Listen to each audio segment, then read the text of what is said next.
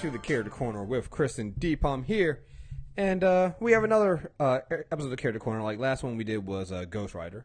Uh, today we're doing another one. Uh, help you guys prep for um, everybody calling off Black on Friday. Uh, we're doing Luke Cage and Misty Knight. Um, before we get into that, how you been doing, man? I'm doing real good, man. And I want to say that the I, I so I don't know who's I don't forget who this this whole podcast was, but I want to thank everyone who listens to them because we really just use it as an excuse to reread great comics. Yeah, it really is. Like I was grinning ear to ear rereading New Avengers Run. Mm-hmm. Like, yeah, you can't fuck Luke Cage. yeah, it, it, you know, it, it's it's funny because we talked we talked this week. You were like, "Yeah, I have a lot of Luke Cage stuff," and we were talking back and forth. It was like, "Yeah, man, like I don't know about the, the Misty Knight stuff," and even I didn't really know. I was like, "I don't know where we're gonna find Misty Knight stuff." I ended up finding a lot of Misty Knight stuff, right? And I was like, "Hey, well, we're we're we're good to go," and I have a way of reading stuff, and we'll have a lot to talk about here. And um, you're right, this is just fun, and I can't wait until the end when we announce again uh, what we're doing next. But um, I can't believe I agreed to that shit. I can't believe you agreed to it. Well, I know, I no. At this point, at this point, you got to stop saying you can't believe you agreed to it. it. We're gonna get into this, but this is like.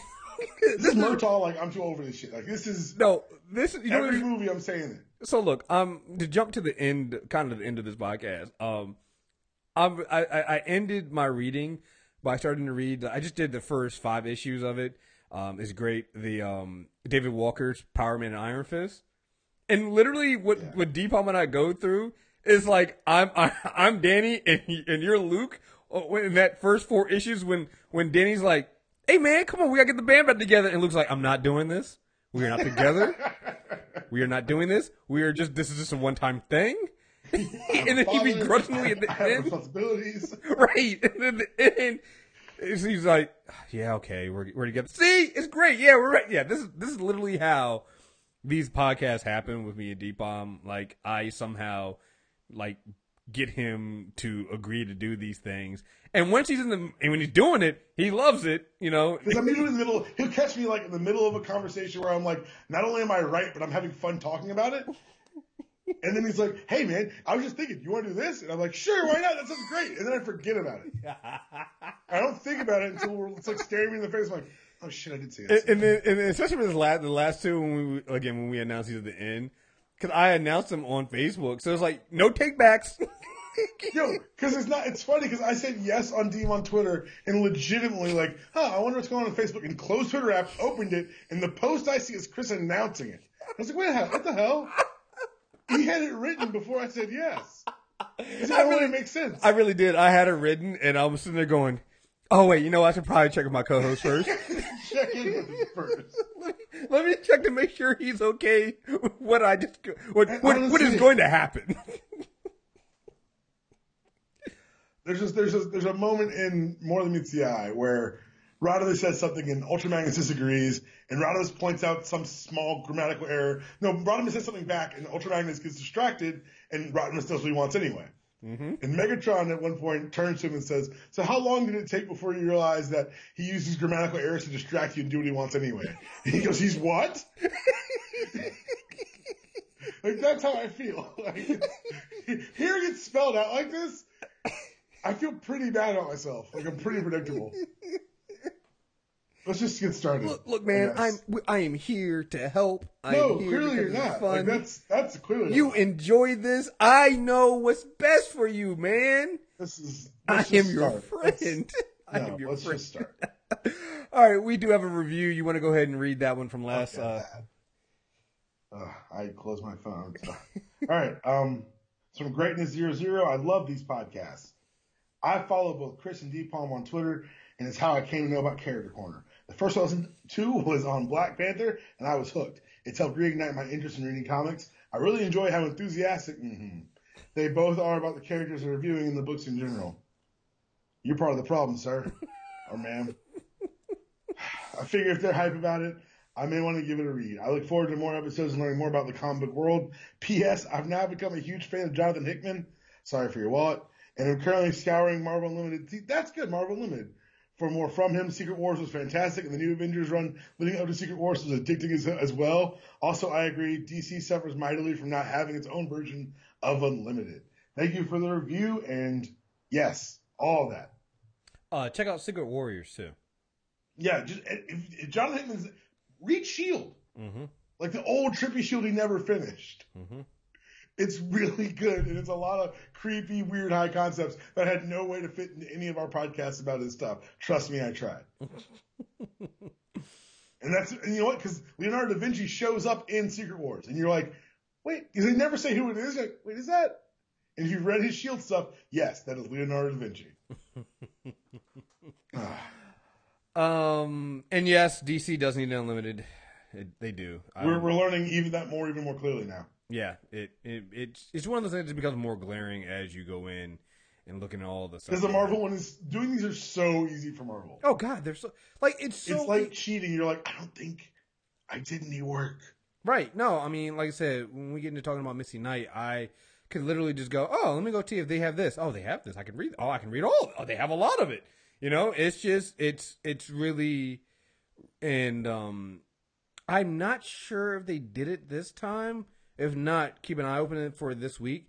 They usually do spotlights on characters in the Discover section for things that are coming out. So I, I fully expect there to be a spotlight on Luke Cage at some point this week. There's, I think the Luke Cage one's going to be this week. I bet when you get once the series launches for a week, you'll get the other characters. Yep, you'll get You Misty get a. Misty spotlight on. You'll get a. Uh, oh, I'm not going to. Well, let's not- let's not do that. You get the other characters. Mm-hmm. Yeah. So um, that'd be great. All right. So let's get into this. Uh, we're talking Luke Cage, Power Man. Um, you know what's interesting about this character to me is that it he really he really starts with his his own book. Yeah, they just opened the day and you know, fuck it, new character. Let's see what happens. Mm-hmm. And he and he and he thrived. Yeah. Open up with his own character. It was Luke Cage, Hero for Hire. And, um, man, I tell you what, man, uh, this is one of those, like, it's, the, the, this, this character and Missy Knight are definitely characters that definitely come out of that black exploitation era type stuff. And it, it's got a lot of that in there.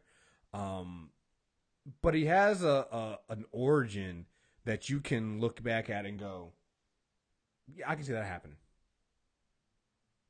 Minus superpowers, but like Yeah, that that is something that a minority character could go it's a, through.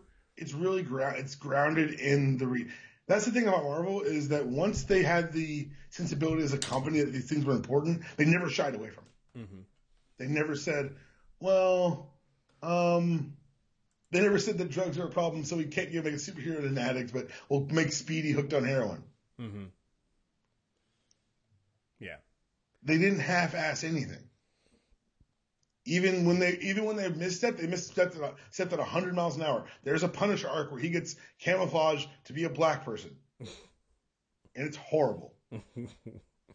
All in. But it was a mistake, and they made the mistake at full speed. mm-hmm. They didn't stop the story midway through and say, "Oh, what a horrible dream that was poorly written and awfully drawn." They didn't say that. They said, "No, we're going to see the end of the story." Um. Yeah. No. I mean, when when when they in, in and they'll own up to it. Yeah, but you've seen the, the the Snap Wilson shit keeps getting brought up. Mm-hmm. It didn't just not happen. Right. So again, uh, Luke Cage, uh, Luke Cage, Hero for Hire, number one. That is his actual origin. That is what it is. Uh, what was his original? name? It was uh, Lucas. Carl. Carl Lucas. Carl Lucas. Um, that was his. That was his. That was his born name. Um, and he literally has, uh, like a story that reads like it was his background is read like it was out of the '60s, you know, uh, or '70s. You know, raised in in a Harlem neighborhood, ran with uh, a, a gang. His friend Willis Stryker um, and him. They end up um, basically like in, in, in the, what I found interesting about reading this origin is for the first part of like issue one is literally almost his entire origin. And like they don't rush it, they don't really rush it. They kind of go into everything go, that goes on there. They go into uh, you know, hey, he was with a rival gang, then got out. Um, uh, but his friend stayed in. There was a a, a, a, woman named Riva, I believe, and um, when he tried to save his friend from from uh, another rival gang, Stryker from a rival gang, he thought that um, Cage was going after his girl, and so he had had heroin planted at uh, Lucas's house. Lucas got went to jail, and is literally in I guess was a Seagate prison. Um, and he gets beat by the the the crooked warden and the crooked cops there. Like it is literally he he is born out of you know police brutality and a, a terrible criminal justice system. You can't tell me Marvel didn't do that on purpose. Right. You know? You know, and it I mean again, it's definitely fills in and feels that black exploitation aspect of it. I mean, you know, the tiara, the the yellow collared shirt and everything. But, you know, is is there's something there that and I think when you see the character's history and what they do with that afterwards, it's something that matters to that character and it's not something that they've ever tried to go back and retcon or, or, or, or say, oh, that didn't really happen that way. He's always been like, no, they're like, we're to keep it this way because it's an important part of how this character becomes. Um, even down to the uh, his experimentation, he wasn't just experimented on just like like I thought that would have been a weird. I don't know if that would have been weird, but I don't. Let me ask you, what do you think would have been better if he had been experimented against against his will, or that that he did volunteer to try to get parole? I, I think either way you can tell a good story. And as Right, long as there's a good story around it, it makes sense. And this one is a great story around it. Mm-hmm. Because it it for me, this is the realest thing the, the Marvel comics ever did. It was saying, wait a goddamn second. We made Captain America once. Why wouldn't rogue companies be trying to recreate their own? Mm-hmm. Why wouldn't independent agents be out there? And they kind of run with that ball for a little bit in the Ultimate Universe and falls apart when some of the, the vision for the whole series falls apart. But the idea that Luke Cage exists because they were trying to make their own Captain America is awesome Mm-hmm. because it tells you he's he is Captain America. He's just not your Captain America. He's not the Captain America you thought you were going to get, but it's the Captain America you needed. And that's kind of the theme for Luke Cage as a character.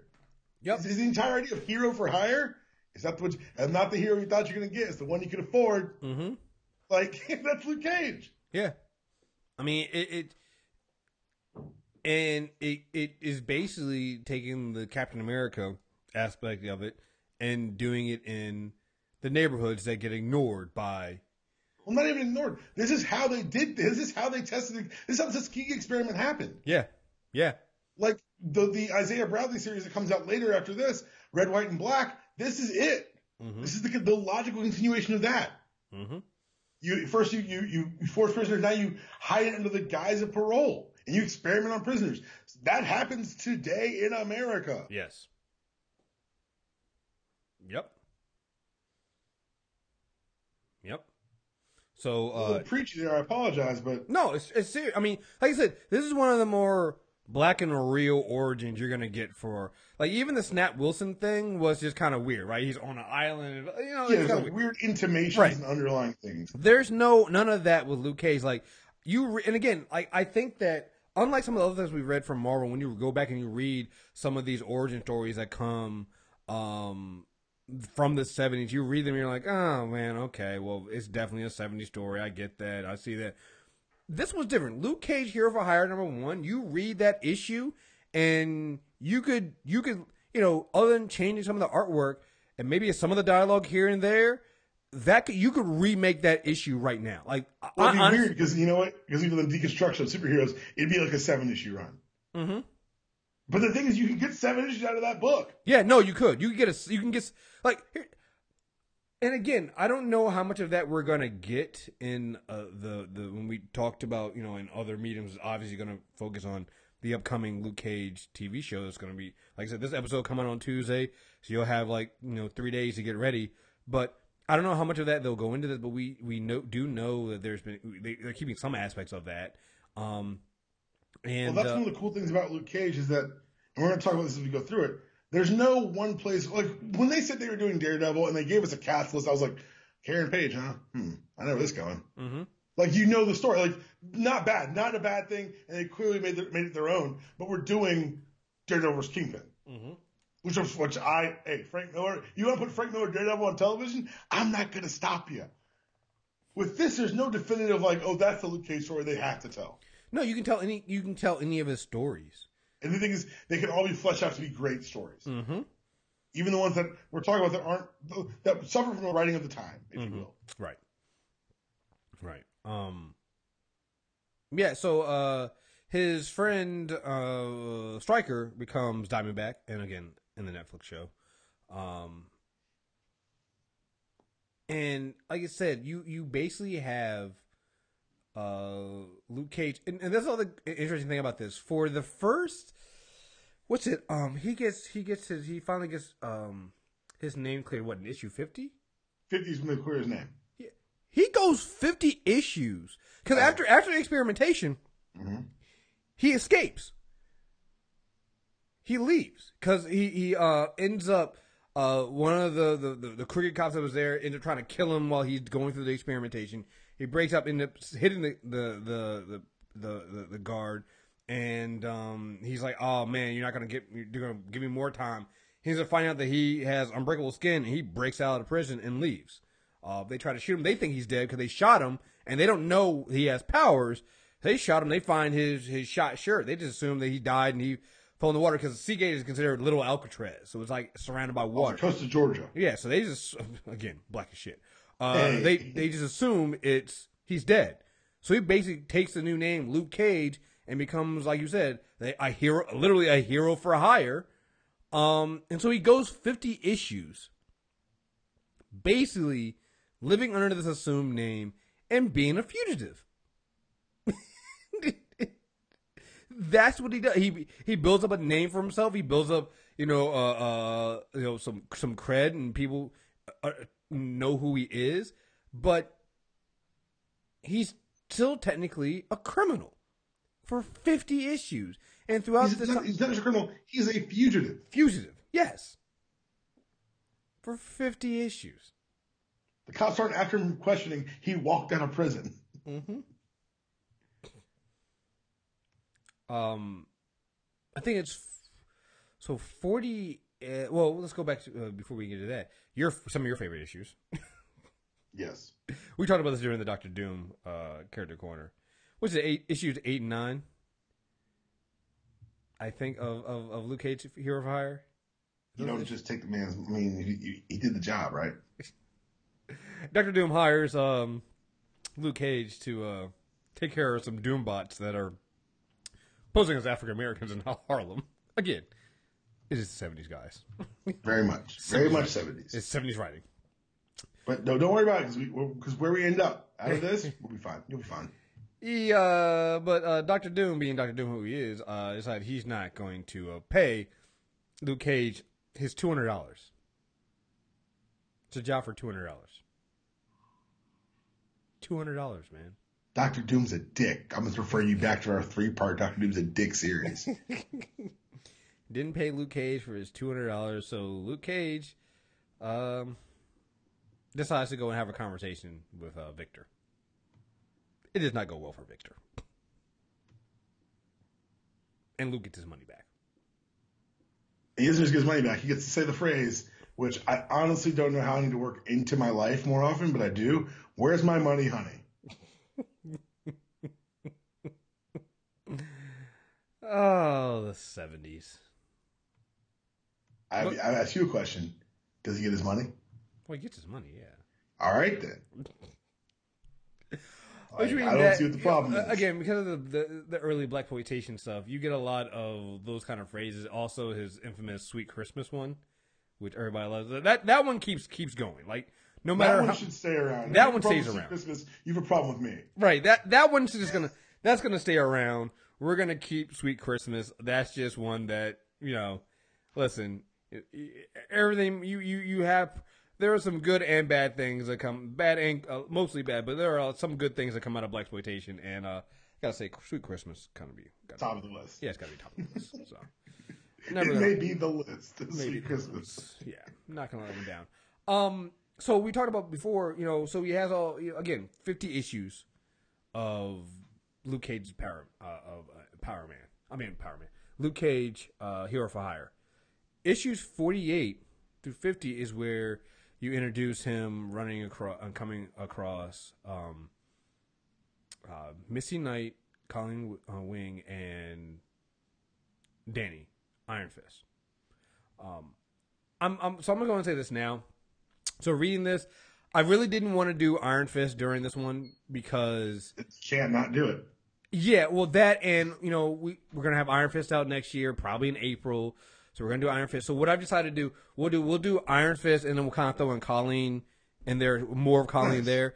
Um, but we got to talk about Danny and Colleen when you're when you're talking about Luke and Misty. It's just impossible. I mean, we'll talk more about this later. But Colleen is Misty's best friend, and Luke is is Danny's best friend. So it's like it's impossible to not mention both of them when you talk about this. I mean, Luke uh, Luke Cage here for hire uh, power issue. Um, it starts off as Power Man. Sorry, so there's Luke Cage uh, Hero for Hire. Then you get Power Man, which is he's all that's another one of his aliases, and that goes for 50 issues. Yeah. And then it becomes Power Man and Iron Fist. So um, you can't talk about them. You, you can't talk about one without the other. But uh, so wait, so I think Luke Cage Hero for Hire goes longer than that. So that means he went longer. Um, I'm gonna look that up right now. That means he went longer as a fugitive than that because how many issues did? Uh, I gotta look that up. I need to look up how many issues Luke Cage uh, Hero for Hire went. He went for a year. Let's see. That's only 16 issues. Yeah.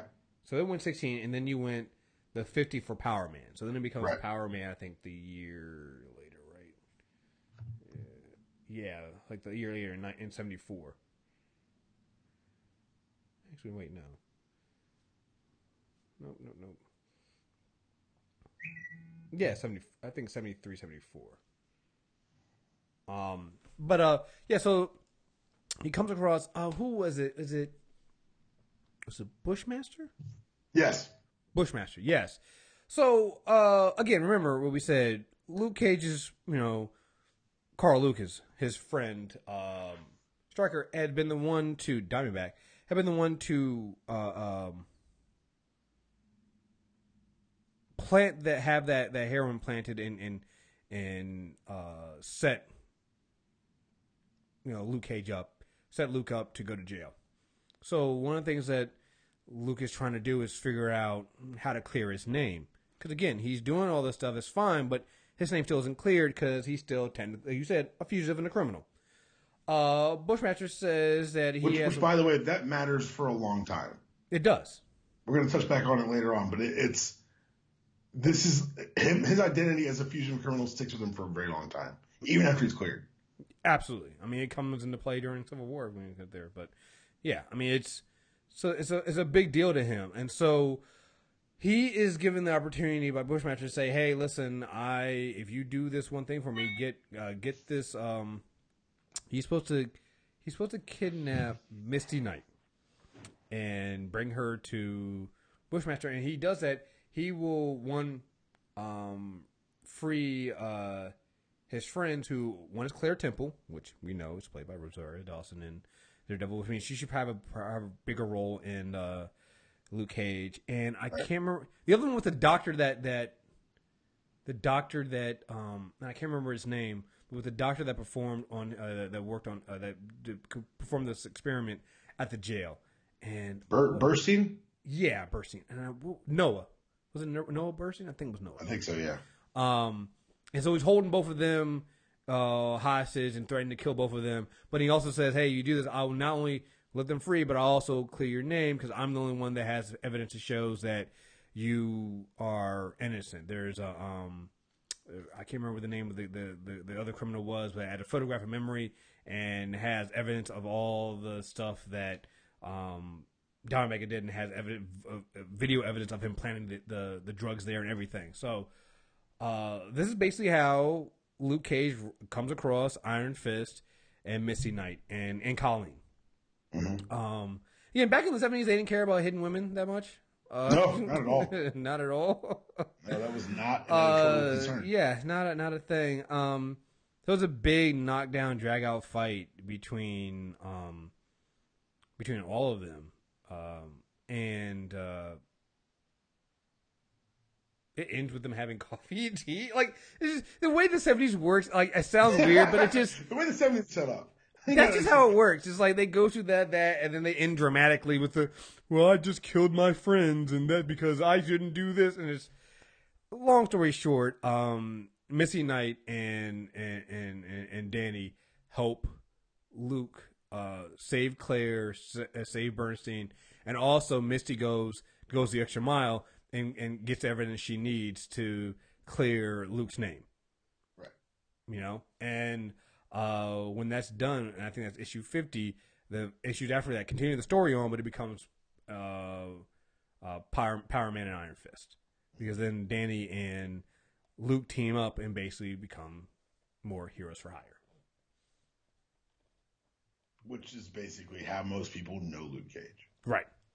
Heroes for Hire. I'm gonna get into this later, but I'm gonna tell you right now. I, I have my idea for a Heroes for Hire show that does not involve uh, Luke Cage and um, Luke Cage or Iron Fist, but we'll talk about that later on. Um, yeah, but it's um, you really get them developing this friendship uh, between basically all four of them, and I think at one point, uh, Luke dates Colleen, and Yep. obviously Danny and Misty, you know, have their relationship and, and stuff there. But uh, for the most part, they they always remain friends and are always uh, there together, and it's an important thing. Like later on, when we talk about uh, uh, you know, we talked about before during Jessica Jones uh, character corner when they have their child and they name the child Danielle. And I, I love him when Danny finds out. He's like, "Oh, that's sweet." He's like, "We didn't name her. We didn't name her after you."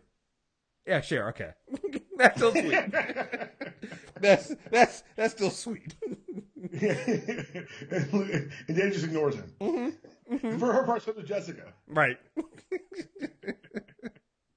No, I really like the Hero for Hire run because it was it's, it's it was basically the old the new school Marvel team up. It was like how do we put these characters together when they normally wouldn't interact? You inject literal Heroes for Hire. and and you get this more of like the drawing, the way they draw the new uh, David Walker's Power Man Iron Fist. You really get the difference here, but they're they're just so different.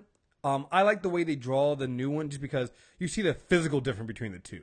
They are an oddball couple, and that's putting They're the original Run the Jewels. Th- that and it is yes, and it is that is putting it nicely. That is they Yeah. are just a really. Oh yeah, remember you know we'll get more into Danny's background. Danny's a rich white dude. like You know, he's a rich white dude who dabbles in in the extra dimensional and in, in, intergalactic. right, Luke's like Luke couldn't be more grounded. right. He's literally a big bald, well, bald now, black dude. There's, there was, some, I can't remember what issue it was. Somebody made a, oh, maybe it was, was it the the Secret Invasion, where he's facing down, um, his Skrull version of him that's supposed to be the early version, and he still has his hair. And he goes, the Skrull version basically goes, "What happened to your hair? That can't. I have to be the real Luke Cage because there's no way I lose these curls, yo." It's Secret Invasion had a lot of funny little moments like that. Right. um, but no, I mean they're they're they're an oddball couple, and you get the sense of.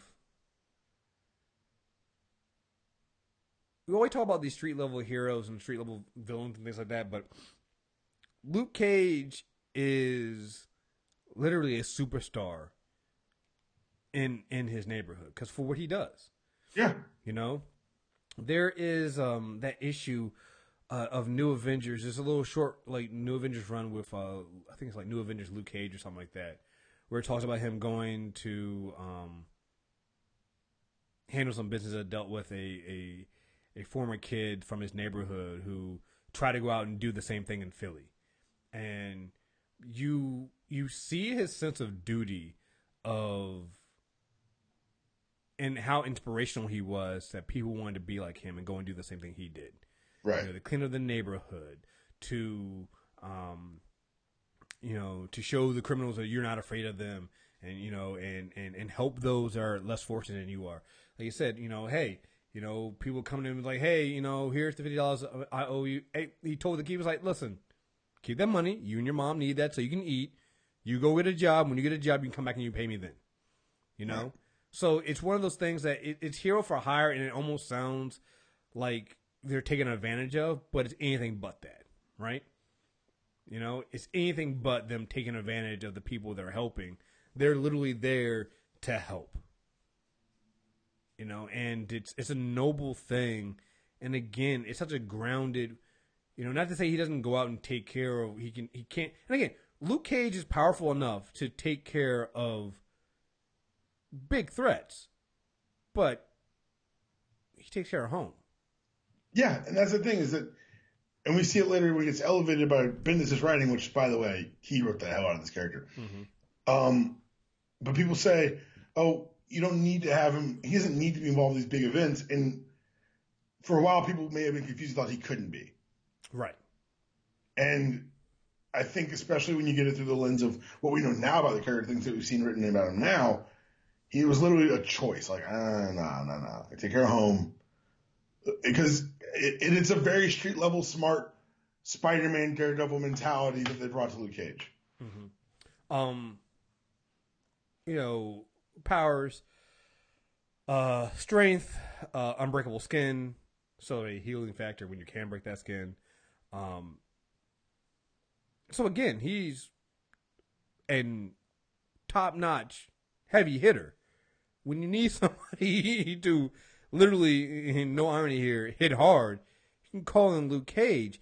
But Yeah. and this is something that again, as you we go in and we talk about his relationship with Jessica Jones and and then them having the, the child and having a kid together and getting married. He you you get something that you know. well, Let's do it a little bit now. We can come back to some other stuff. What what I've always found interesting about Luke Cage, especially towards the the, the newer stuff, is and this is something that you don't see with a lot of characters. You have a lot of married characters before. You have a lot of married characters that have kids.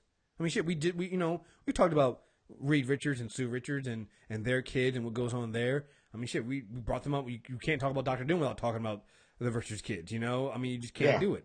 Um.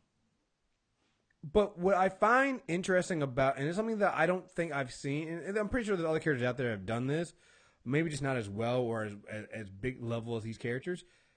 With Jessica Jones and Luke Cage, you literally have a couple who do like try to do normal parentish things. You know? All they want to do is be normal parents. Yeah, all they want to do is be normal parents. Like again, there's several times you hear Luke is out there doing something, and Jessica's calling him. It's like, wait, are you out there with Danny doing? I thought you said you were just gonna be gone for a minute. I'm just doing a little thing. I, I did this little promise. I'll be right back. I don't like that. At one point, they're dry. Like there's a, a funny little thing where uh, Luke is uh, Luke and Danny get in the car, and it says he's like, "Yo, where's the truck? Why are we in this like they're like in a, a in a like a Prius or something like that?" And and Luke is huge, so you can barely fit in there. He's like, um, he's like, "Why why are we why are you not having the truck?" And they flash back to uh, Jessica saying, she's like, "You were out there with Danny again. You're not taking the truck." Nope. If you're gonna be out there with Danny, you find some other form of transportation. And Luke just goes, "Yeah, Jessica had to use the truck for something else." Danny goes, "She didn't let you take the truck, did she? She didn't let you take the truck." It just, it is, it is, it is, it is great seeing that they argue over things, and eventually they just go, "All right, I love you too, honey. All right, go do what you got to do." Yeah. Um, you'll never forget that scene in uh, Superior Spider-Man where they sh- where where where, where uh, Doctor Ock shows up and and tries to force them to do something, and they're talking calmly and putting Danielle into the uh into the the the um the cab, and they're like, "Oh yeah, you know, make sure she has this and that," and they they're basically ignoring Spidey, Entirely. and then they turn around and knock the fuck out of him when when the when the baby's gone. It's just like it's an interesting dynamic that you don't get with other heroes. Like and and and you get a couple that you know they argue, they have they have their issues, but they definitely love each other. And especially when you get into how this came about, it's an it's an interesting. It's one of the more interesting love stories and relationships that is generated, I think, in the Mar- uh, the Marvel universe. Cause they really they, they they really got started off of a, of a, of a fling, a one night stand in Alias.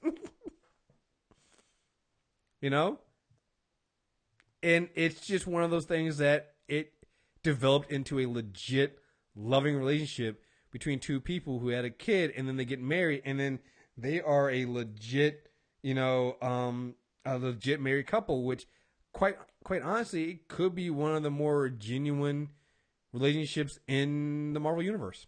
If not genuinely relatable for the fan, True. because it's n- like Reed. I think Reed and and Sue's real.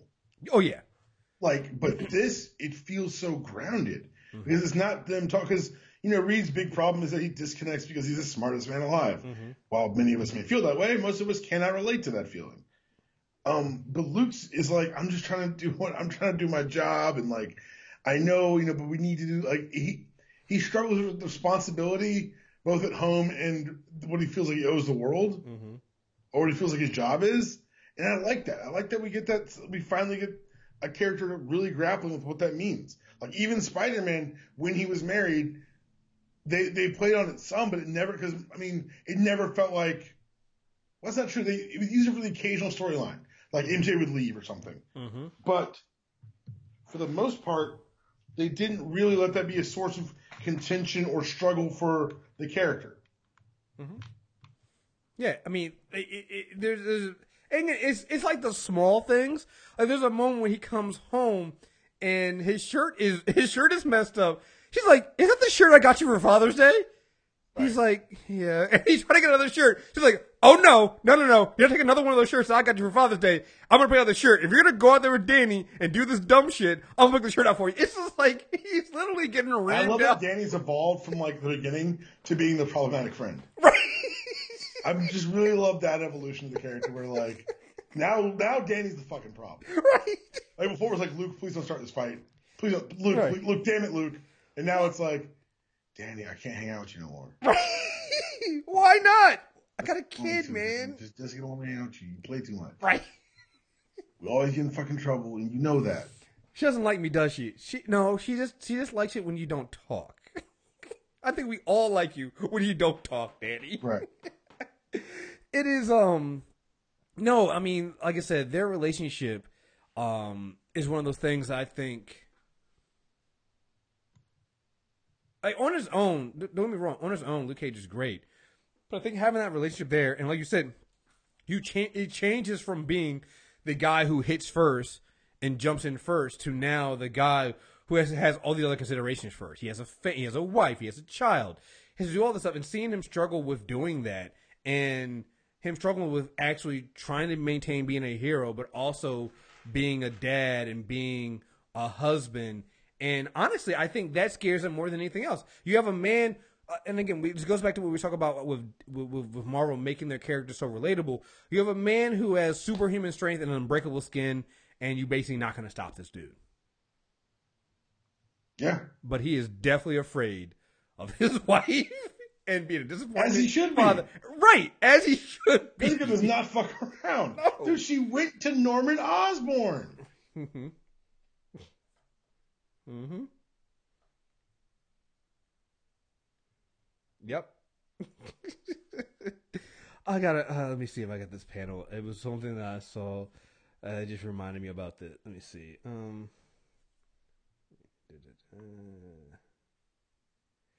Yeah. So yeah, that's what it was because we were talking about the car. Like, so I'm confused. You're not. Oh, so there's another thing. He started saying this new thing. I can't remember what it was like. Fibble, uh, it's in the, David Walker run. It's like Fibble Fabble, something like that. And he's Yeah. like, "Why are you saying this?" Like, because Jessica started because the, the Danielle was, was starting to curse too. So he was like, and that's been another big thing about Luke Cage is cursing, right? So, so you know, Danny's like, "All right, cool. I don't understand why you why you're doing that." Makes fun of him. So when they're at that house, like Danielle's there, uh, the entire family's there, and Jessica's cursing out both Danny and Luke, right? So they get back in the car, and Danny's like, "So I'm confused. You're not allowed to swear around Danielle, but Jessica can. Jessica can do whatever she wants. She's the boss." That's it. and again, that's a legit, that's a legit family dynamic that everybody, every husband in the world, every boyfriend in the world can relate to that, right? People ask me what I'm doing this week. I said I have to talk to management. Right.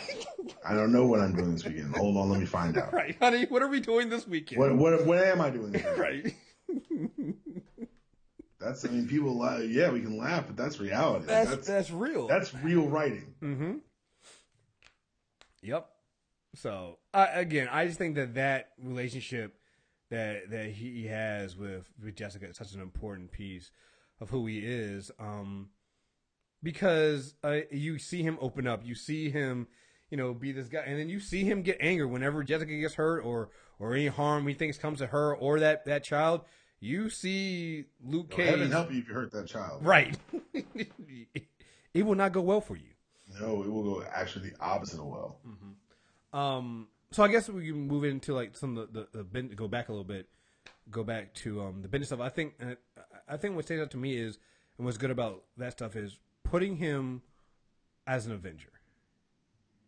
And and Well, starting him as an Avenger and the Avenger making him the Defender, the Avenger. yeah, um, and I think that's important because again, it elevates, it shows you elevation from just being, you know, some street level character that nobody cares about.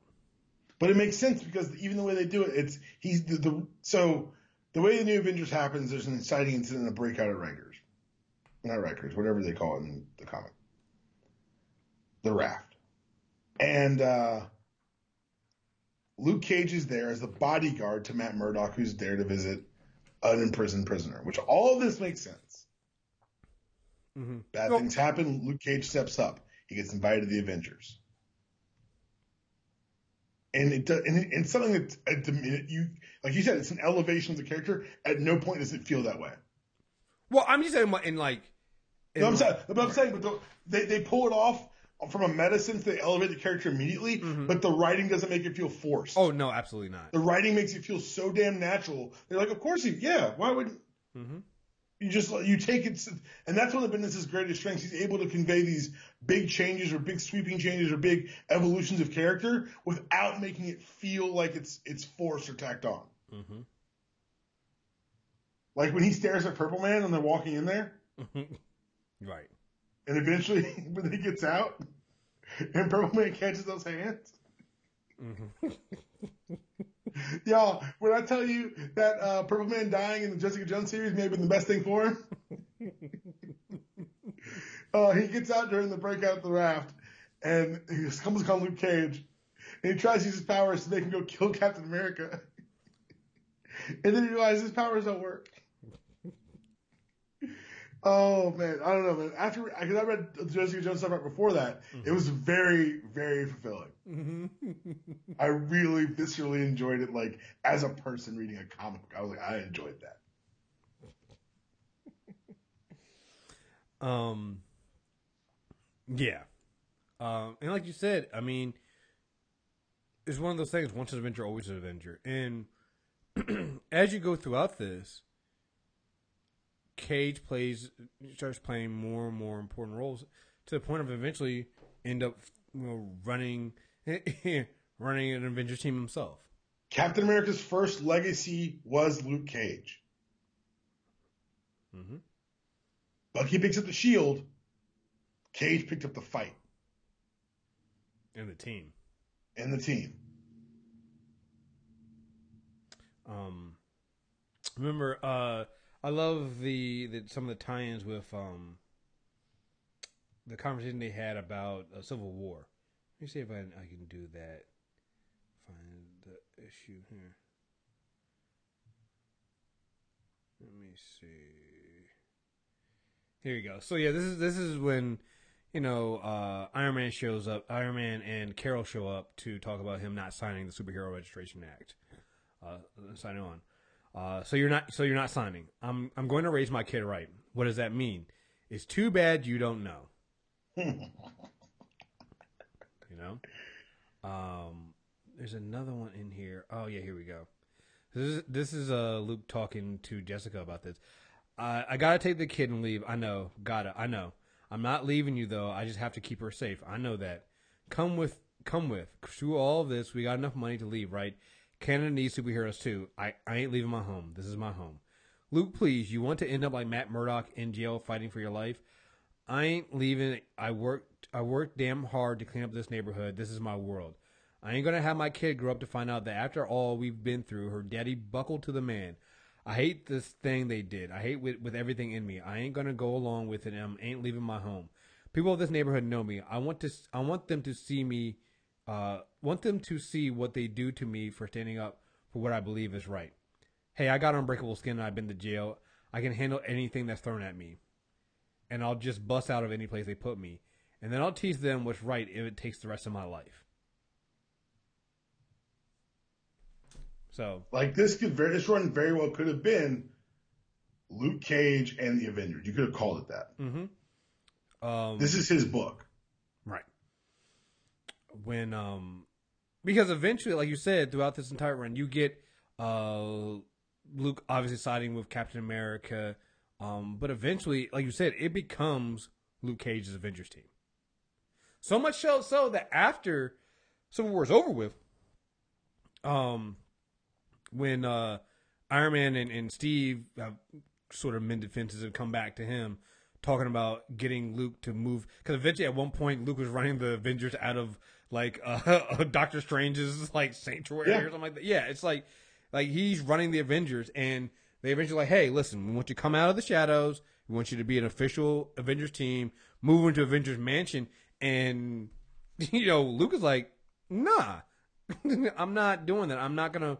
You're not gonna get me to come back in here and move, uh, and, and do all this off all over again and go right to where you were. Um, you said, uh, here you go, Luke. I told you, Cage, say that. I want you to be Avengers, all of you. Come on, Cap. You want us to move in here and do whatever you say.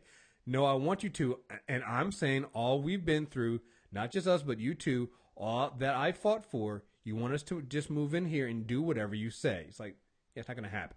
So what they end up having to do is their contingency plan was Tony comes up to Luke and just give me a dollar. Love it. And, and then and then Luke doesn't have a dollar, so then Danny has to give him borrow a dollar from Danny. Danny gives Luke uh gives Luke a dollar. Luke gives uh, Tony a dollar, and and and Tony goes, "All right, congratulations, you just bought Avengers Mansion. Here's the deed. You." He's like, "What?" It's like, "Listen, this was a contingency plan. This is Plan B the entire time. We knew. I knew that you weren't gonna, you were never gonna go for this, and I knew that you were a man of Cap honor." you would. Cap was wrong. Right. I knew that in order for this to happen, you have to feel like you own this. So here, you can buy Avengers Mansion for a dollar. All right. it's an above the board sale. He already had the papers drawn up Yep. and everything like that. ready. He came ready. Right. He like, yeah, what he was doing. yeah, plan B. Because again, it's Tony. All right. um, and again, moves in to Avengers Mansion with and running his own Avengers team. I think the best part about it is I don't. Uh, I don't have any cash. Right. and who has cash for him? Danny. Right. so good, man. So good, so good, so good. Um you get like I said, you you go through that, you have the new Avengers run. They go through uh Civil War, you have um again we talked about it a little bit before uh Secret Invasion. Which I, I think it's just funny just because again you get Luke uh, fighting Luke. You know what's really not funny is when the Jarvis Skrull takes his kid. oh yeah, that is nuts. Yeah. It's a good reminder that Luke Cage does not get mad very often. Yeah, and like Jessica's like torn. It, it is, yeah. It's hard. It's really well written. Really well written. Mm-hmm. Um, but like you said, like I just want to go back to something you touched on already. Issue 22 of New Avengers. It's when Tony and Carol come to his house. Mm-hmm. The speech they have between themselves, like I just want that two page splash in the middle of it. If if the world was a nice place, we wouldn't be who we are. You're trying to make the world something it ain't, and worse, you're selling yourselves to do it. And who are you selling to, huh? What you're trying to do, it can't be done. It's not human nature. Luke, I need to know what you sign on. Guess we'll find out at midnight. Luke, they will come in your home and they will take you out of here. And if that doesn't work, they'll call us next. Do you want that? Is that your goal here? Oh, is it Mississippi in the 1950s now? oh, come on. The difference is, stop it. Will you stop? Getting pulled out of your home in the middle of your night for being different is the same now as it was then. And then Jessica chimes in, does have a timeless quality to it, don't it? And Tony responds, No, it's about breaking the law. Slavery used to be a law. Luke, you twisted this and I won't hear it. You should hear it. You should hear those robot, you should, you should turn those robot ears on real loud because this is what it is, baby. You're perverting it all. You're distorting the ideas you said we stand for to the point where you, when you're done with all this, the ideas won't mean anything. You'll stand for nothing except for whatever they tell you to do. If you join, you can make sure that exact thing doesn't happen. Man, look. Mm-hmm. This is why That's the show had to. Be, this is why the show had to be black as fuck. Black as fuck. There was no, they had no choice. Mm-hmm. But he, but you're right. He holds the Avengers together. He really wears the name the best through everything, through Secret Invasion, through Norman Osborn's Dark Reign. Mm-hmm. When they're all watching television, when Norman's announcing his new Avengers, they're just sitting around, and Spider-Man's like, "Is that? Oh my god, it's it's Venom, and it's not even the good Venom." what? It's Ner- it's it's the it's Scorpion, the dude with the tail. like, it's so funny how derisive they all are, but it, it's. I really enjoy the way this. The I like the idea of Avengers on the Run. I like the idea of Luke Cage in charge. Mm-hmm. Both those things are appealing to me as a reader, and they brought it to us in spades. Absolutely. Um, I know you didn't read this because it's Greg Land art, but um, Mighty Avengers was pretty good too. I read some Mighty Avengers, not much, but some. It's a black as fuck team too. Ah, he's a tracer. I know, I know, I know. You would never get past the art, and I and I get it. I get it. I'm not gonna. We're not gonna go too far into that, but again, there's another black ass team though. Right. Before we get to that team, can we talk about issue forty-seven? Go ahead. It's the story of when Luke Cage sent Jessica to find his dad. Did you read that one? I no, I do not. Oh, 47 is heavy. Okay, so they so this is what Bendis does. When there's a big crossover, he'll use it to tell some super personal story about one of his main characters. Secret Invasion, it's tagged as a Secret Invasion uh, crossover. There's Hawkeye as a Skrull on the cover, and a bunch of people with Skrulls. None of those people are accounted in this book at all. So when Secret Invasion starts, they didn't know who could be trusted. Jessica leaves Luke in the new Avengers and runs to Avengers Tower and lets Jarvis watch her daughter. The story that gets told in this book is about basically how they, it fleshes out how they met and it, and it goes more into how they became to trust each other. Jessica goes to Atlanta, Georgia. This is in the past now, and, and asks for James Lucas. It says he goes by the name James Geary now, but it was Luke, James Lucas at one point, and the woman won't let him in. And she tells a woman, "There's a man looking for his father. Son just wants to talk to his father." And her reply is, "The father doesn't want to talk to the son." The man, the man's been through a lot. You see, a man has the the man a man has the way I see it. A man has an image in his head of what he wanted his life to be. His kids, struggle, heartache, all that's fine. A man can see that through. But all this with the superheroes, and then what happened to the other son? He keeps an eye on Luke. On the internet, he sees when Luke does well. He sees it, but it's not what the man wanted. He lost a wife, a son. It's not what he wanted. Jessica says that's all he has left. And then the woman replies from that life. It's his new wife. And uh, afterwards, Jessica and Luke are in a parking lot of Dairy Queen, and he's he's going through it, man. This is tough to read. And Jessica says to him, probably the most perfect line ever written by Brian Bendis. What do you want from him? He used to wear a metal tiara in public. and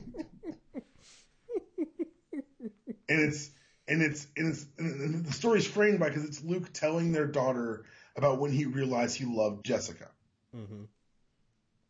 And then you cut to the end of the book is today when they realize who all the Skrulls were and that Jarvis was one of them and that now he has their child. Mm-hmm. And it's for me, like through all the superheroes and all the stuff we've talked about, the ability to tell that story with those two characters is why they're so grounded and why I enjoy reading them so much. Yeah, I mean it. These It's they're they're, they're truly Marvel characters because Right. they feel they always feel like people. exactly. They don't feel like costumes who have to have a secret identity. Luke Cage is Power Man is Luke Cage. Like it's like I don't want call him whatever you want. Just cut the check.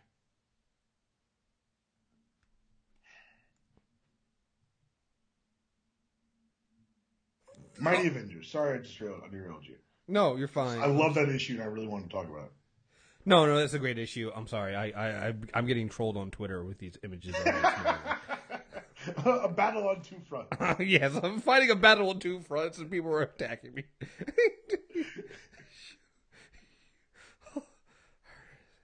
but no, no, no. Um, again, I like you said, the Bendis runs on the Avengers issues with Luke and Jessica. And, like, they they flesh out so much more what you started in, in the Alias stuff, and again, because when you first get them together, you're just like, oh, this is an odd couple that's not never gonna be together. But it literally develops into one of the strongest relationships that's, that's out there. You know? It's my favorite relationship in Big Two comics. Yeah, It really is. I, I can't disagree with that. When you really look at it and look at how it's done, it is done really, really well. Um, let's see what else was there. Um, again, you have the Mighty Avengers stuff. Then you have Captain America and the Mighty Avengers. Uh, uh, at, at one point, Luke takes over uh, for the Thunderbolts. At least the Thunderbolts. I mean, it's just he's constantly been in there, and like I said, I think that even though he comes off and saying he's retired, he's never really retired. Again, even in the again, if you really want to get some good Luke Cage, uh, the the David Walker Power Man and Iron Fist run is really really good. It's a really funny and great read, especially those first four or five issues where Luke don't want to do none of this shit. he's getting dragged into it At Um, all. Right. Danny is the problematic friend. Mm-hmm. And uh, it's great to watch. It's great to watch. Uh, what to read. really, yeah. Yeah, which it, it, it makes me again makes me excited to see. Um, So what? What? So I guess we're gonna probably get at least parts of the origin. Are we gonna get to fifty? You think in this uh, Netflix series? I think Danny shows up. Spoiler. I think Danny shows up. I, I think I think I think I think he has to right. This is hard to do because as, as we've shown today, it's really hard to do Luke without talking about Danny. Right. Like I've always, I, I like I said, I've been avoiding anything that involves this, but I kind of feel like you gotta, even if he doesn't, he's got to show up. He's got to be teased. Something's got to happen, right? I feel like it does. Because you're gonna have again, you got to think about what we're gonna have here. You're gonna have, um, if if Danny if Danny doesn't show up, Colleen's got to show up. Somebody that links those two has to be in that has to be at the end of the series, right? You know, Yeah. because again, I'm interested in seeing like what I think maybe uh Colleen shows up. And I guess we can now go into. Is there any more you want to do with Luke Cage? Cause we can. I'm gonna kind of That's no, start. that's what's too missy. That's Yeah, I mean, because- I think we did a really good job on Luke, and right. and I don't- again, let's, let's just say this right now. With the Daredevil one, I felt weird doing that character because like I know, I, I literally know where this is going. hmm I don't know what story we're gonna tell with Luke. I have no idea. That's why, like I said, it's going to be very interesting seeing because you can you have all the same. If you look at this, you have all the pieces. You have you have Claire Temple, who has been basically connective tissue in all these these series. She's our Phil Coulson. Right, and she should be probably more into uh, the Luke Cage series than anything else because, again, I mean, for a time there, Luke and Claire were dating, so you're gonna have her there. You have Jessica Jones. I don't know if Jessica shows up in the. I, I'm assuming Jessica shows up in this in the Luke Cage series as well at some point too. Um, you, we know we have Misty Knight, and she's gonna be in this series heavily. And honestly, you really can't do Misty Knight without one her losing her arm. And so maybe once she loses her arm, that's when Colleen shows up. Or you know, the whole thing with Colleen and and, and Misty is Colleen uh, is fighting. I can't remember who she's fighting, but Misty comes in and kind of helps her and saves the day, and they become friends after that. And so when Misty loses her arm, because Misty Knight was a detective, but she was on the bomb squad, she goes to throw, uh, stop the bomb, goes to throw it, saves people, but her arm gets blown off. Gets a gets a, a replacement arm. I believe that replacement arm was still Stark Tech, but I know the ne- second one was definitely was. was. But the first one was, Stark- uh, was Stark Tech. It's just a steel arm. Um, so I feel like she, she if she doesn't lose the arm in this series, she loses it soon. Um, but then you got to get that relationship with her and Colleen because literally, um, I'll go into this now. When I was saying that I have an idea for a hero for hire, uh, show that doesn't have Luke Cage or Iron Fist, you do Misty and Colleen because they actually have some of the Hero for Hire books are Colleen and Oh, Misty. those two, yeah, yeah, no, no, yeah. So I see that too. yeah, so I would love like if you're gonna do that, I would love like you gotta think about it. You have an Asian, you have an Asian American, uh, and an African American woman. That would be an amazing like like series right there. Like I would love to see after reading some of the stuff I've read, I would love to see a Misty Knight and and if you don't call if you don't do it um if you don't call it uh uh, uh Heroes for Hire, what was their agency? Nightwing um Nightwing, Res- yeah. Nightwing Restorations. Call it that. Where they were bail's bondswomen. Women and that uh, again that was uh um, so one of the books I read for Misty Knight was Daughters of the Dragon, and we'll get into that later. But that was uh, absolutely that was great. That was a that was a great storyline and stuff there. But um, yeah, Misty Knight, uh, former NYPD detective, right arm was amputated, and she resigned from the Tony uh, the the police force. Tony Stark gives her a bionic arm, so she has a good um relationship with uh with Tony and with Steve, and that's why she really, even though she sided with uh superheroes registering, she didn't pick a side because she she compared to basically her two older brothers arguing, and she's not going to pick a side between Right. the two. Um, yeah, so uh, she um she saved Colleen. They said the the, the private detection agency slash bail's bond area. It depends on what issues you're reading, What you need. like that, and what you need. Uh, Nightwing restora- uh, restorations, you know, and um, they're literally best friends and they're awesome. So again, this is another one of the things where it's like if you're gonna do just like you can't do Luke without uh without Danny, it's really hard to do Misty without Colleen because again, peas in a pod. When you first meet Misty Knight, um, she is very it's, it's very weird. Her first appearance is um I think it's Marvel Premiere issue twenty one. It's really weird she shows up, but you know at that point that she's also at that point already working with Colleen.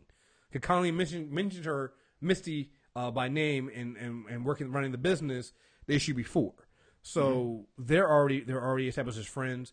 When she meets um, Luke Cage, that's when again we were talking about that before. When he meets Iron Fist and stuff like that, and Lu uh, Misty and, and Danny are already dating Right. you know so uh that that's how it goes i i again they're tied Misty knight's one of those characters as i was reading more about her i thought it was very interesting they never did a solo series for her You could do like, and the thing is, as we were sitting here talking about this, I'm about, I'm about, I agree with you 100. percent They could do like a friends style sitcom with three, four friends being superheroes. mm-hmm Like you could do, there's so much you could do with this property. mm-hmm Like, because I forget that, I forgot that when you met Misty, she's already dating Danny. yeah by the time you meet By the uh time Luke meets Misty, they're already dating, she's already dating Danny. she's already dating danny because danny comes in after because she uh luke t- fights colleen then misty comes in and then danny comes in after her and then danny and, and luke fight at first so it's like yeah like that's already that's already been established. Colleen,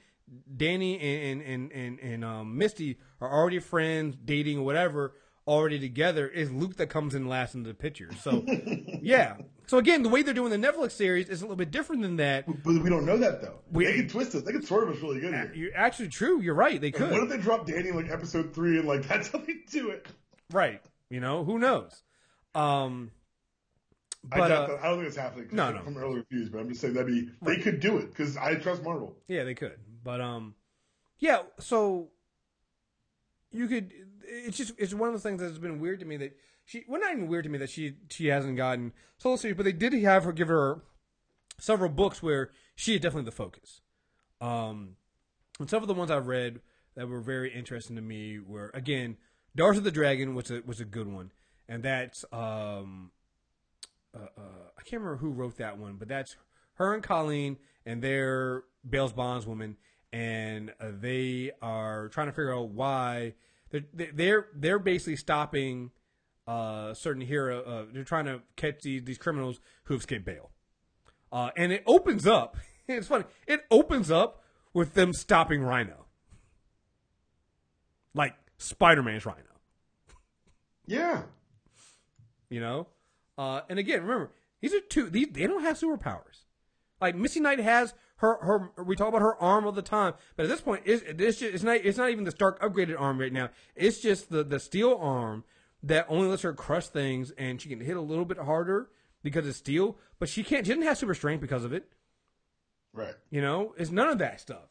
So, but yeah, they stopped Rhino, and we talked about Rhino in the in the in the Rogue War thing. So you know, stopping Rhino, these you know two you know regular you know no superpower having women. Uh, Colleen is uh, one of the probably the best American samurais there there is, but it's Rhino, Unbreakable Skin. How they do it, uh, and Colleen does it by crashing uh, Misty's favorite vintage car into Rhino. It worked. I'm not saying she was right. I think that might have been the same thing Colleen said to Misty, and Misty was not happy about that. but it's interesting. Again, I, I love reading that book because you really get the dynamic between these two women, and they're they're very di- different, but very very similar, and you can tell that they've been friends for a very long time, and they trust and care about each other. Um, but the the storyline of the issue is the these little bit terrible criminals go out and they try to rob this. Basically, they call her the Oprah Winfrey of you know this universe where she's a upcoming uh, media mogul. I think what was her name, Riccadonna or something like that. Yeah. And they steal something from her, and they end up stealing the wrong thing. And they don't realize that this woman, she's not just the, she's basically um, Oprah mixed with Kingpin, Yes. and they don't realize this. And it is some, it is when I say it's some criminals you don't know. What is the uh, uh, uh, uh, humbug? Is the only one that really survives. He's a guy that can talk to. He can talk to insects. Look, man, everyone needs powers, man. Like when I tell you that you're reading the book, was in that crew, wasn't he? huh? Wasn't Whirlwind in that crew? Yes, he was. He was the only one that was decent and that had power, but then he ends up getting his spine twisted by Trickster. Was it? Was it? Was it Trickster? Uh, It's not Trickster. Um, Trapster. I can't remember what the guy the guy's name. He ended up gluing his feet to the ground, and Whirlwind is Oh, trying to that's right, turn. yeah. Ended up twisting his spine as he's going. Yeah, it's um pretty That horrific. could have gone better. Right, right, right. So Humbug is the only one that, that ends up surviving out of this group because he, the, you know, Rick- she's coming after them and stuff like that.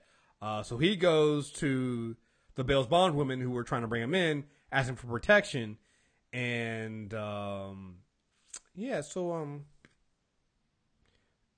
while while showing up and trying to take back uh, this this computer virus she has that they stole from her, Riccadonna ends up um, cutting off uh, Misty's um bionic arm. And Which uh, actually works out really great for Misty. works out really great for Misty um in uh but in, in the long run. But uh, one thing you realize is that one original arm was tied to her nervous system, so when it got cut off, she ended up blacking out because from the pain and everything like that. Um, and she is not very happy of reliving that trauma over again. Uh, and uh, let me see if I, I wrote down that because I think that was a uh, again you you you get uh, moments with these characters where they talk to each other because only how best friends can talk to each other. Right. Let me see if I can find that. Uh.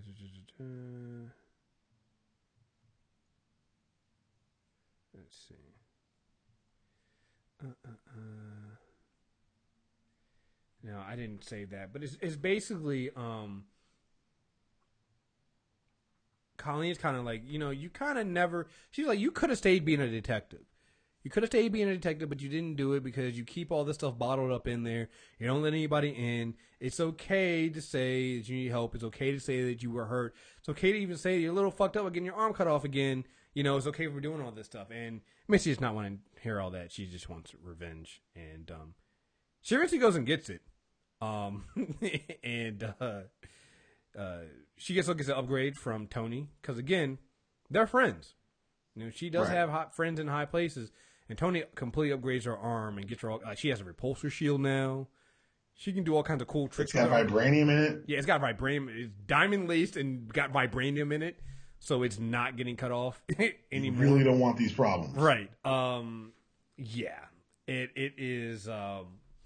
It makes her even because again you got to remember she's doing all this stuff and again she's still just a human. She has no superpowers. She has a metal arm, sure, but she has no superpowers. And still, she and she's not even trained like like Colleen's like Colleen and Danny, all of them. They're martial artists. Uh, I love the fact that when um she has her final fight with, with this woman who's a trained another trained ninja and stuff like that, and she wants to fight Colleen and everything like that, and Misty basically brings her down and going, "Yeah, you don't know street street kung fu," and she whoops her She's ass. right. She whoops her ass like a like a black woman from the street, yo. She was right. Oh no, she was did right. Not know. You did not know. Uh, you do not fuck with. that. Let me see exactly what she calls. Like he is like, "How's your gra- gra- Gravesend Brooklyn style? What about your 110th Street slam? Are you practicing Bronx bomber technique? Didn't think so. Your street techniques are quite pathetic." I mean, there's no lies. No, there is no lies. Um, you gotta love Misty Knight just because, again, another character born out of the blaxploitation era of Marvel Universe, but has become so much more than that. Um, you just gotta love a dark skinned black woman, natural hair, always you, some most times has a fro, um, and it's just a certified badass. Consistently whipping in people's asses. Consistently whooping people's asses and not giving a shit. No apologies. Mm-hmm. No, no, no. There's no half stepping with Miss Knight. again, you would say this, and I would say this not because she's a woman. I would say this about any just normal human being in the, with no superpowers, and they constantly punching above their weight class and constantly winning. Oh, yeah, she's a winner. Right. That's an important note. She is a winner. Um, the Daughters of the Dragon uh, series also was great because they, they end up getting a indestructible. Uh, uh, 'cause they keep they they keep going to Hogarth to get uh, uh, uh, secretaries and assistants and personal assistants for the for the business, but it never works because you know when you're when you're in the Bills bonds business for su- supervillains, things can go wrong, and so they're always running out of assistants. So they get a new one called uh, whose name is Otis, and Otis is fucking hilarious uh, and drives Misty insane.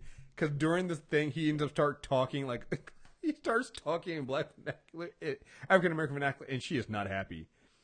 you want to get fired? I told you stop fronting, you little wankster. I'm s- sorry, I was really into the role. I was trying to channel Snoop Dogg in 50 with a little touch of Hot Lana. You're coming off more like a poser, mo- poser mobile. That's Cole Colleen. Here goes Danny. Who is this guy?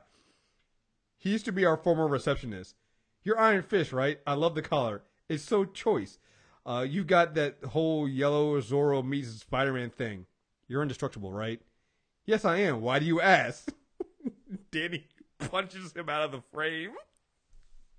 Thank you, Daniel. it was my pleasure. You guys are really mean. Oh, Here goes Colleen. You guys are really mean. Otis is obviously having an identity crisis. It's ridiculous. Oh man, yeah, it is awesome. I like I like that um I like that they resolve like too often you see like people who break up in a series like this and they can't be around each other or whatever. right. They let like Dan, uh, Danny and Misty become engaged and they break it off eventually. hmm They had a pregnancy scare at one point. She ends up having a miscarriage, I think, because of stress. Right. But they never like make it like they can't be in the same room, Right. You know. which would make any sense. Mm-hmm. Yeah, I mean, they're. I mean, this is a core group, and I'm.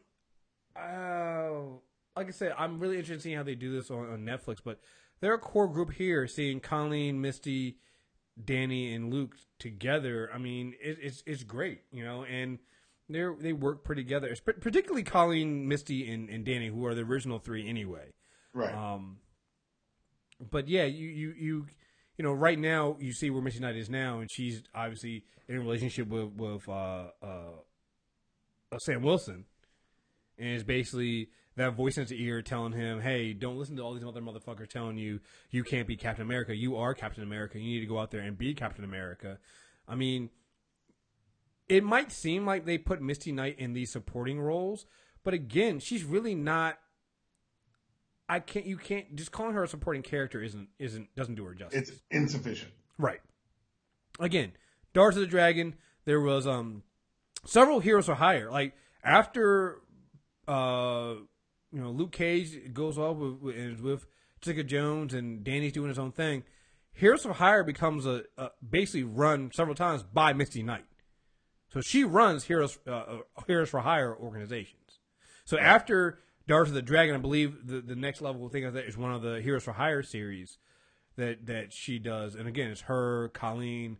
Uh, they bring in Tarantula. Uh, some of the former uh, villains that they that you meet during the Daughters of the Dragon series. Humbug, they bring him back. They bring Orka. it's always funny. Um, yeah, they bring all these people back and and and, and to form this another team, and it uh, that series ends kind of like on a on a really fucked up note.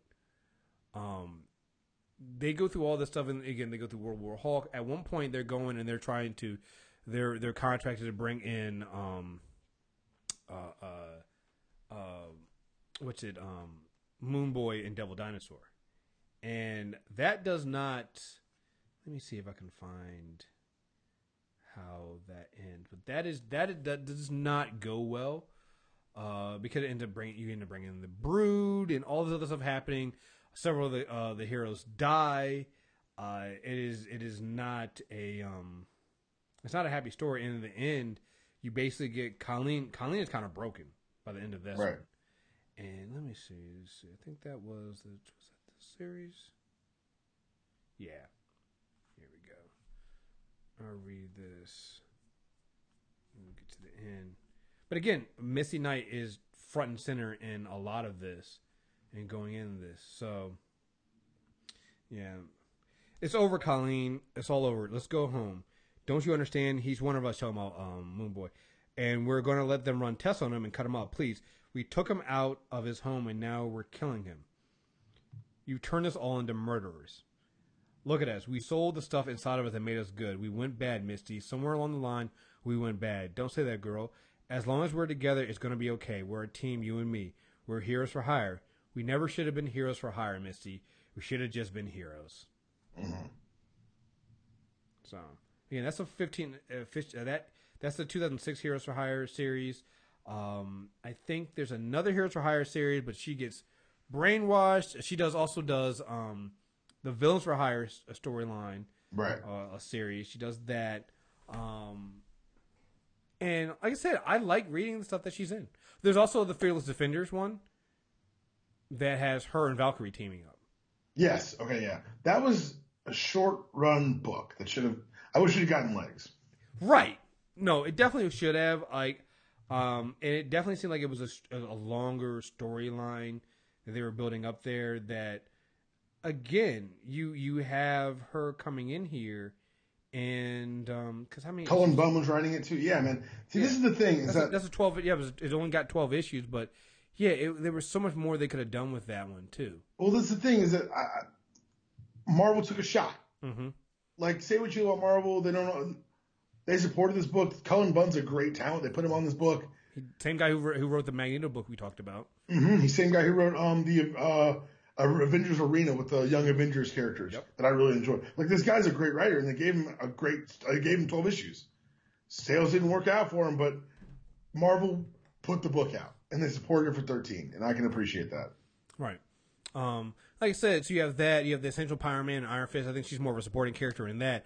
But you, you actually, like I said, I remember we talked, we talked about this. I think it was Friday, wasn't it? Yeah, we were like, man, yeah, I don't know, if we're gonna be able to find Misty. I was like, yeah, I found a couple of things. I don't know. And then I started looking more. It's like you can actually find several Misty Knight books that have Misty Knight being what you want to see, which is a badass. Yeah, they're there. Um, you then you can catch up with Misty Knight in uh, again Sam Wilson Captain America book where they started last in the 2014 where she showed up there and she's been a constant in that book and um, I'm really hoping I'm really hoping they bring another book back that gets um, either Heroes for Hire or gets um, I like her as a really big part of the supporting cast in Sam Wilson. Mm-hmm. Um, I don't know if she could support her own book while that sto- while that story's still ongoing. True. I think after that story, I think you and I we could see something two good things on that end. But yeah. I think for now, I think we're gonna see we've seen what we're gonna see. Right. Um.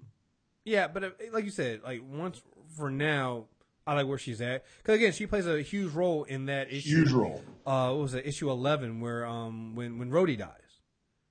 Like she's a she's a very very important piece, and um, one, it's always great to get black love on on on on paper. You know, Yep. so there's always that. But it's also great just to see her be the role that we've always seen black women be, which is independent, strong, but also caring and nurturing when need to be, and also when they need to, you know, put uh, kick you in the ass, they can do that too. When they need to, you know, Yeah. you know, tell you to stop moping around and go out there and be something, and go out there and be Captain America, go out there and be somebody. You know, it's great to see you see her in that role, and um, I'm really excited to see where they go from there and what they do with that. So, yeah, Misty, I, like I said, Misty is a it's a great character that has had. Um, like you always think of her as just a side character, but when you look at where they put her at in, you know, um, like the Heroes for Hire book, where she's, I mean, these books we mentioned, like Fearless Defenders, uh, Fearless Defenders, Daughters of the Dragon, and the Heroes for Hires books, those are basically Misty Knight books. Oh yeah. She is leading. She is basically the leader of this team. She's doing things like in the in the Fearless Defenders book. At one point, um, Valkyrie goes off and does something because they're taking on the Doom Maidens, and Valkyrie goes off and does something, and He's like, all right, cool. She's not gonna ask for help, but I don't know what to do. And she goes out and calls all the other women in Marvel to show up and help and stuff like that. So it's just like, you know, yeah. I mean, Misty knows what to do and um, does her own thing, and is is great to see. And again, I really enjoyed seeing when when you get to see her and Colleen together. Um, and so I would love to see more of that. And it makes you wonder, like I said, we'll go into this now. Luke Cage, man, Friday. We're not ready. We are not. None of us are. Like, there's no way to be ready. Like, I think that from what I've heard, and uh, not really spoilers, but people have been, I guess, um, they've got some some people who had first looks at it. What I'm hearing is just nothing but greatness. Mm-hmm. Um, that Marvel really did it, and I'm really happy. I'm really excited to read it or to see it, to read it. Jeez, it feels like a comic book. It feels like putting comics to television, and I don't know what they're going to choose to do with Luke Cage. We covered a lot of stories here today. We didn't cover some stories, and I think they're going to take the. It's going to be very much a best of first season. Mm-hmm. Uh, with Jessica Jones, it was kind of you had to tell the Purple Man story first. Mm-hmm. With Daredevil, you kind of have to tell Frank Miller year one, born again type stuff. With Luke, there's enough there where there's space to, to play. And when you look at the creatives who've been chosen for this and Marvel's track record with creative um, writing, I think it's going to be something that's going to stand out amidst all the goodness that Marvel's been giving us. Mm-hmm. Absolutely. Absolutely. Um, We made it. I don't say anymore. Like, Yeah, no, great. I mean this is great. Like you have two black ass characters. Honestly, it's just what it is, and you're gonna have a black ass show, and there's a lot. Uh, again, it doesn't seem like a lot, and I know this is gonna seem like it's one of the shorter ones, and this is just because there, unlike some of the other stories that we cover, I mean there are storylines here, but it's more about the pro- progression of the characters particularly Luke Cage. You know, you have the distinction of him when he's first starting off trying to clear his name and he's operating as a fugitive. Then you have him a hero for hire. And you have him as you know team up the team up, him and Iron Fist. Then you literally have him moving into being of the Avenger and the Dad. yeah, he grows up in front of your Right. eyes. You li- you literally watch his character grow up, and I mean, there's just not much to say about that. I mean, it's great reading. Don't get me wrong. We'll put the articles in there. You read these things. Um, I think that it's hard because unlike some of the other character character where they're they're growing when their storyline is, I don't want to say that Luke stuff isn't a huge part of what the what was going on in these storylines. It is, but you get issues like you said when you read that issue. Um, was it forty seven or forty six? Which issue was Let me that? The the one. Other one I just brought up. Yeah, Let me see. I think it's 47. I'm not forty sure though. Yeah, like issue like that where 47, yeah. yeah, it, it doesn't have. It's not a huge part of that storyline, if per se, like the the of the grand scheme of it, because it's really just about you know a dad telling a story to his young daughter about when he fell in love with his, when he learned to trust his his wife, their her mother, and also about you go to the present, that daughter is now ripped away from them. Like that's it. That's that's that story. But when you look at what what, what Secret Invasion was, was about, it seems like such a small piece. Oh, it's just a it's just an infant kid. We're talking about Skrulls invading the world. Why are we talking about this one little kid? It's like, and, Well, but like, And it's so funny because the way it's framed is, is it starts with Luke changing the kid. I'm just gonna read the. I, I'm sorry, I love this issue. I think it's great. Jessica, you're scared of her. I ain't scared. You fought Doctor Doom. I ain't scared. What's it doing now? It has female private parts. So I'm going to call it a she from now on. Okay. you don't want to give her any more conflicts than the one she's going to get when she sees us in our old co- hero costumes. Talk to her, bounce her, tell her a story. She needs to hear your voice. She needs to know who you are. She needs to feel safe. Yeah, okay, uh, okay, baby. By the way, they don't name the baby for a very long time, which is hilarious. Uh, I'm gonna tell you about the time me and your mommy first met. Already told her. How about the first time you fought her? Already told her. How about the time we that you'd never tell her? Okay. How about the time I tell you about the day I fell in love with your mother? I, you fell in love with me the first day we met. No, you fell in love with me the first day we met. I reserve judgment. and then it's him telling the story. And it opens with him gra- picking up a limousine that Donald Trump's inside of mm-hmm. and holding it so an ambulance can pass. And Luke Cage yelling, Where you are going is not more important than where they are going. Donald Trump, he puts the car down. Donald Trump says, I will sue the. He says, Get your ass back in the car. He closes the door. relevant, relevant. relevant, Super relevant. It's from 2009, man. relevant. Super relevant. if they do that the Luke series, it's over. I quit. Um, yeah. Um, and then like we have Misty Knight. Again, the villains for hire story is really good to me because um, uh, uh, they um, they really show you how she has a long game in what she's doing to get back at the Purple Man for something he did to her. Um, and uh, it is a uh, pretty. I, I just liked it because it shows you, you know, that again she is she was a detective, and um, Misty Knight can run a game just as good as anybody else. So I mean, like I said, these are two really really good characters. You can find some really good stories with them in there. Um, there's way more. Again, there's a lot of stuff you can find with Misty Knight in there. Like I think she was also in the Defender series they had, which again, hey, listen, Marvel's doing Defenders. Maybe you want to pick that up and read it. I don't know. So Maybe. maybe, maybe you want to look into that. It might have some people that you might recognize and know. So, um, but yeah, man, I think it's great. Um, we'll probably get more into this, and um, we'll probably get more into this, and uh, when we do, uh, and more into both of these characters, when we do, it, it- you can almost consider this a part one because when we go back and we do Iron Fist and Colleen, both of these characters are going to have to come up again Right. because it's, it's impossible to talk about those other two. It's, it's really impossible to do that. So that's, if it feels like this one is shorter than normal, it's because we're literally splitting the baby here and cutting cutting down the middle. Because I want to, I really want to wait for the the Iron to go more into Iron Fist and do the Iron Fist stuff when we get um, closer to that Netflix show coming out. But you can read these stories here and get a lot of that, and you'll see how why Marvel like having done and again I haven't seen Luke Cage yet, but having seen two seasons of Daredevil, having seen Jessica Jones, and then knowing that this is our third uh, character corner on characters that are going to be in or have been in Netflix series, I can totally now see why Marvel picked these four characters to do their Netflix series. It makes total sense right now. This is how you launch a universe. It is. Absolutely. Absolutely. Um how you know one thing I would love to see too? Uh I would I would love to see um uh, uh Misty Knight interacting with the Punisher. There's one epi- there's one issue uh, I think it was in it was in Daughters of the, the Daughters of um Daughters of the Dragon. They show up to um they they're trying to put their their plan together to get back at uh, Rasadana, and um,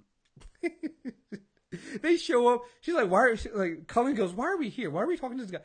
And you you realize it's, it's where the Punisher is, and he literally has a bunch of dead bodies around. He's working around. Let me see if I can find uh, the thing because at one point they walk in and um, yeah, so they walk. He walks in and he has his little uh, all his weapons up. He's like, "Fine, take whatever you need, return them clean."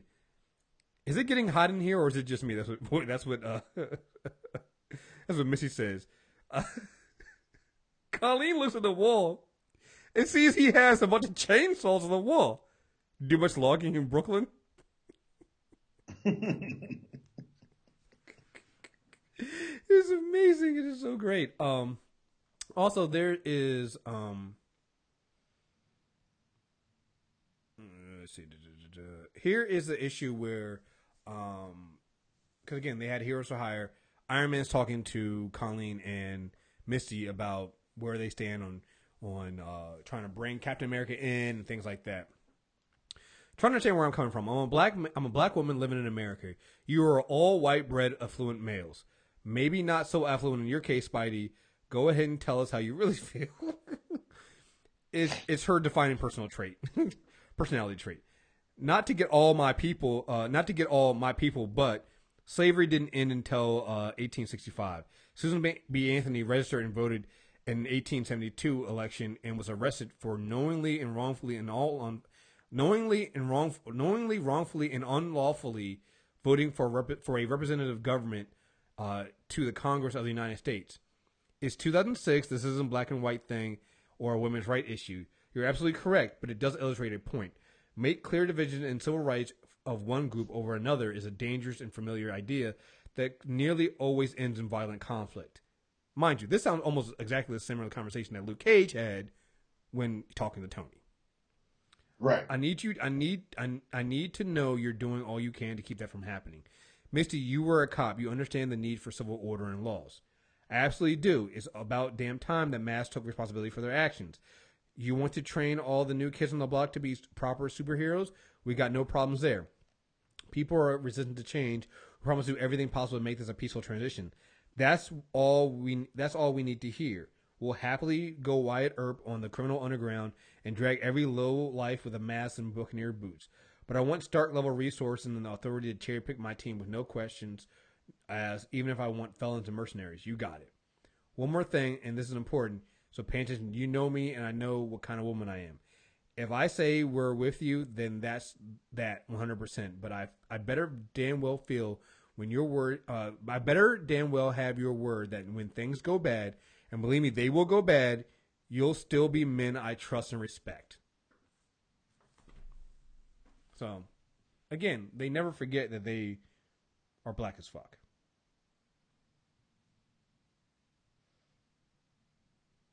Yeah. And apparently that's what they're apparently that's what they're nailing in this series, which I am 100% here for. Mm-hmm. Yeah. So, again, another reason why you got to love these two characters. Um, you know, they and again, the reason why you love Marvel for doing it, they never they never shy away from this. You know, it's, it's telling that with both Luke and Misty when dealing with civil rights and dealing with Tony Stark, they bring up the fact, yeah, you're a rich white dude. Of course, you don't think it's a black and white issue. Of course, you don't see what you're saying is danger and how you're talking to me as a black person in America about the stuff going on here. Yeah, I see this is what go bad because it always goes bad because we we've seen how this goes. We've lived through this stuff. You don't see it, but we do. You know, and I love the fact that they, they made both of those characters make those points in Civil War because it's important and, and it's true. So, so that's it, man. That's that's all it is. I'm excited. This is gonna be a great Friday. Yeah, yeah, I can't wait. I'm I'm, definitely calling in black. So. Oh yeah. um. All right. So that's it for the character corner for Misty Knight and Luke Cage. Again, we'll this will be up on Tuesday. You'll put all of our we'll put all of our readings and things like that in there. Um. It's now time for us to go ahead and talk about. And again, we've announced this before. Uh, what we'll say what the next the next character corner is. Oh, why are you saying this like you are not excited about these two? You know hey, you are. For y'all trolling Chris on the internet right now, I need a gift that says it's a trap. You know. Or like a meme. I need something that I can put on my header. You know you are very telling everyone Chris is a trap. All right. Uh, the one in October because Legend of Tomorrow is coming out and they're bringing these characters on there. We're gonna do the GLA. I mean JSA. Oh, yep, Yep, we're doing the Justice Society. JSA. So That's not the one I'm worried about. that's gonna yeah, it's gonna be interesting. Cause I mean we I'm worried about the I'm worried about the uh, presumptive eight party you signed me up for. the eight parties. Yeah, this is gonna be a lot. Well, I mean, is it better any better than the one that's gonna be after this? That's what I'm talking about. The one that's at. That's what I'm really worried about. Yeah. Oh, I think you're talking about the JSA I can handle. Yeah, the JSA is not that bad. We covered some of this anyway when we did the um uh uh, uh Black Adam podcast. We'll go back and revisit and, and go over, go over more detail some of these characters. Um and even I think when we did we did a little bit of the JSA when we did uh Suicide Squad. Mhm. We did it was Atom Smasher, Smasher and stuff like that. So um yeah, but the one afterwards is the one that's really gonna be great. And like you said, it could be could be a multi This will not be a one part podcast. This There, could be a, this could be a It maybe multi-part. will. You know what? There's a way to do it. We may be able to get there. We'll see. The next one will be a multi-part. Damn it. Listen. Uh, uh, okay. Remember when we said we could do Doctor Doom in, in one? We never said that. I thought We said maybe two. maybe two. We did three. Turn to three. It turned into three. Uh, I'm really excited about this one though. The Teen Titans, and I blame you for this one because nobody. You're the one that suggested Superboy, and I don't know how you thought you were going to do Superboy and not get me. Like this is this is where you're you were the trap layer in this one. You did Superboy, and I realized halfway through this is just your end around way of trying to tease me and, and trick me into doing a Teen Titans one. So I'm just giving you what you wanted. No, see, I was trying to get you to do a Teen Titans comic book club for the McKone and Johns run. I was, I didn't, I had no intention of you doing this. We we we could do that too. I mean, I'm not saying. Go two, two. We're about to do it. It's a character core. What are you talking about? Yeah, we're gonna do Teen Titans, all the Teen Titans, and so that's gonna be that's gonna be a fun one. That's good. You, you Deepom saying he's he's he, he's excited about this one. I am. It's gonna be fun. It's just gonna be a lot. Right, it will be a lot. And Well, it's not like we're not going to be reviewing four television shows at the same time. oh, no, no. I mean, Yeah, Teen Titans. yes. From, uh, we're not talking New 52. I'm sorry. I refuse. I tried. I won't do it. I'll skip over to Rebirth because I think a couple uh, a Rebirth issue or two should be out by the time we get oh there. yeah, yeah. I'm- No, we'll skip over. To 52. I'm skipping entirely. Well, even even if even even if we do Rebirth, I mean, we still got Titans. Yeah, there you go, Titans. I, can, So, I, I will mean, Titan- so I will we'll- not do New 52 Teen Titans. I won't do it. You I can't make me. We just pretend like it didn't exist. Exactly. Uh, The way I see it, like DC's already kind of pretending like New Fifty Two didn't exist. So Well, they are and they aren't. Cause, all right, we'll talk about that later. right, right. It's There kind was of a hint in this week's um, Trinity that I was like, oh shit, what's going on here? oh, hmm. There have been hints Hmm. where some histories may be malleable and uh, things are going to get really. I think it's going to be. The meta story they're telling is really interesting. I never thought I'd say that in recent years about DC. Well done, sirs. Mm-hmm. Mm-hmm. So there you guys have it. Character corner. Leave us a five star review, and we will read it on the next character corner we do, which will be sometime in October. We'll try to do it right before the um, or right after the Legend of Tomorrow debuts, um, for that. And um, you can find us on iTunes, Stitcher Radio, or anywhere you get a favorite podcast. Search for Character Corner, or you get the main feed at mtrnetwork.net, or search for MTR Network. Everything on it. Again, guys, thank you guys very much for listening, and uh, enjoy Luke Cage on Friday. Until next time, we are out of here. Peace.